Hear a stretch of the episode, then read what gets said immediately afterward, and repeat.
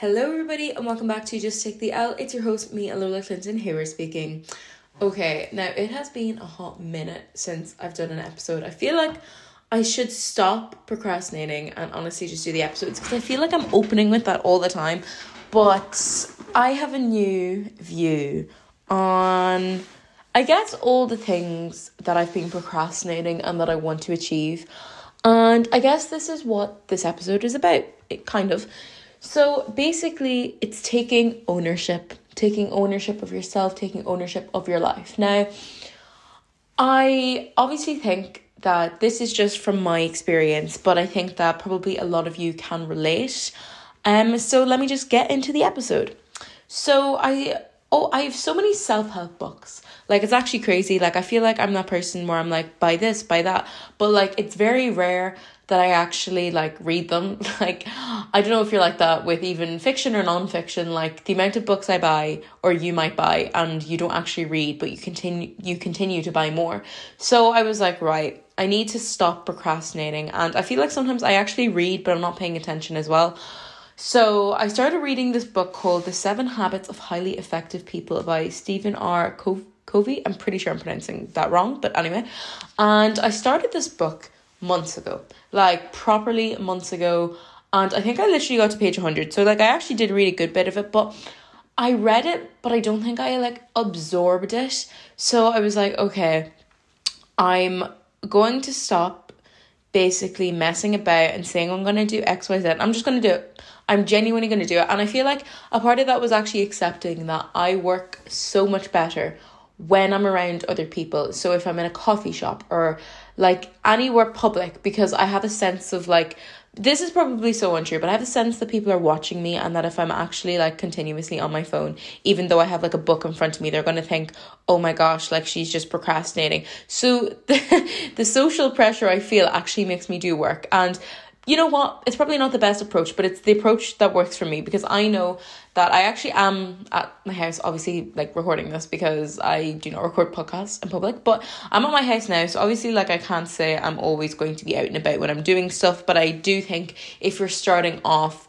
reading or you want to focus on something, I actually think it is better to be out and about. Also, noise cancellation headphones. I love my AirPods. I'm so thankful for them sometimes. But anyway, so I decided to read reread this but I'm actually going to start highlighting and making notes in the book so I'm properly understanding it. And he talks about a lot of things in the book. And I highly I haven't finished it. I'm only on page like I think I'm nearly halfway there. So I'm hopefully gonna read more today, but it talks about a lot of things. Obviously, it's called The Seven Habits of Highly Effective People, so it's about seven habits. But one of the first habits is like to be proactive. And they were talking about proactive people and reactive people. And you know what?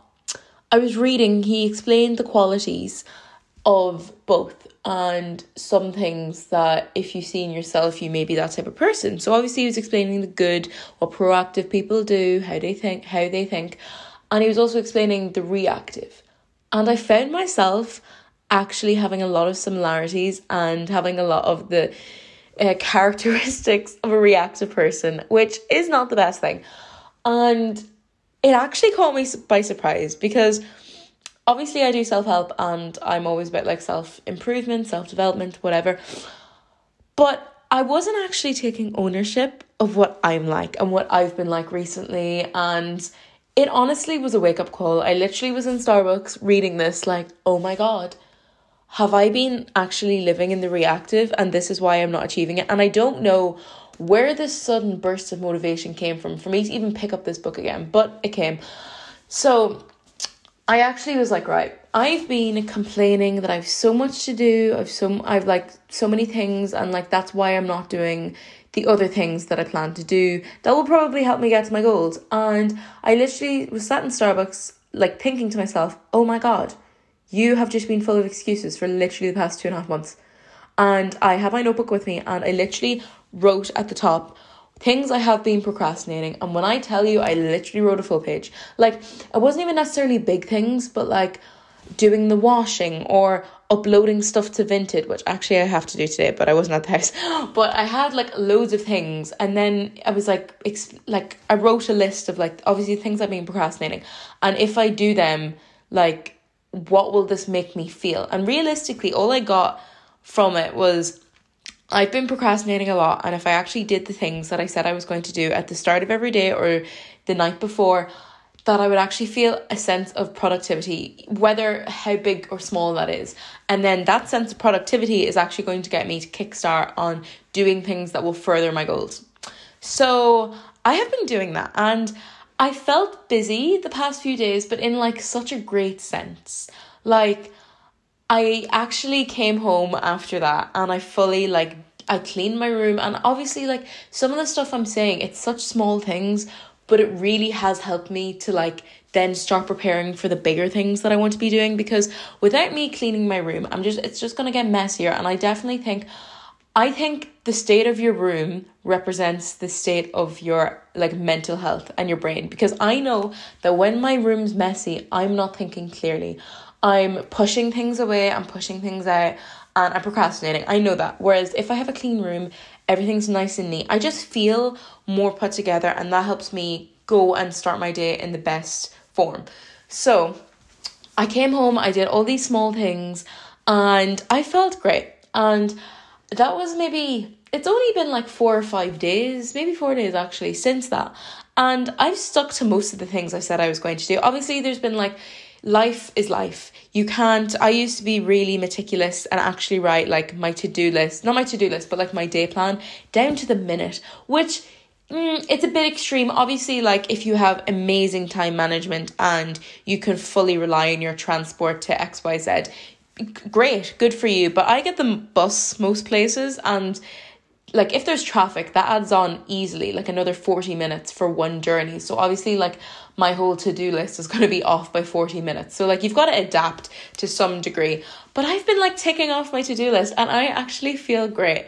Like i feel so good. I have to write my one tonight or i have to write my to-do list for today after i record this because I was super tired last night. I managed to force myself to go to the gym because I actually love going to the gym late at night. I don't know. I love it. Um, but then I literally got home at like maybe half 11 and the night before I only got like 4 hours of broken sleep so I was wrecked. But I still felt great for actually pushing myself to go to the gym because if I didn't go to the gym I would probably be watching Netflix. It's not like I was catching up on sleep. So at least I feel like I did something productive. So today you know what? Today actually I wasn't too unproductive so far. It's literally only 10:47 in the morning but I forced myself to go on like a little walk, which is actually to go to like my local shop and get a croissant because I don't know why, but I woke up in the mood for a croissant and I was like, I'm gonna go early, so there's one there. And I'm also waiting on like a delivery in today, which needs my signature, so I'm kind of in for the day. So I was like, I'll just write my to do list after I film this. But yeah, so taking ownership is really, really important. And as I said, I was sitting in Starbucks and I was like reading this list of the like characteristics of a reactive person. And you know what? Taking ownership's not always easy.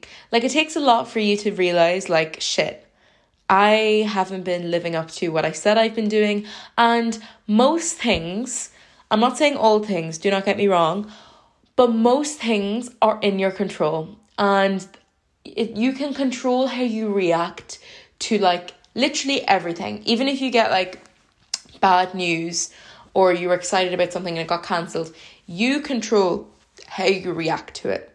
So that's why I think what like an example of that is when say you're having a bad day and you start the day off and one bad thing happens and then you already convince yourself that oh my god this day is terrible this day is so bad and you're literally only like one bad thing happened to you and then suddenly loads of bad things start happening to you and you just get even into a worse mood and i genuinely believe like if you start saying i'm gonna have a terrible day with this because just because this one thing happened it'll actually be a worse day like I 100% believe that. So, taking ownership of your bad traits are so important to form new good traits.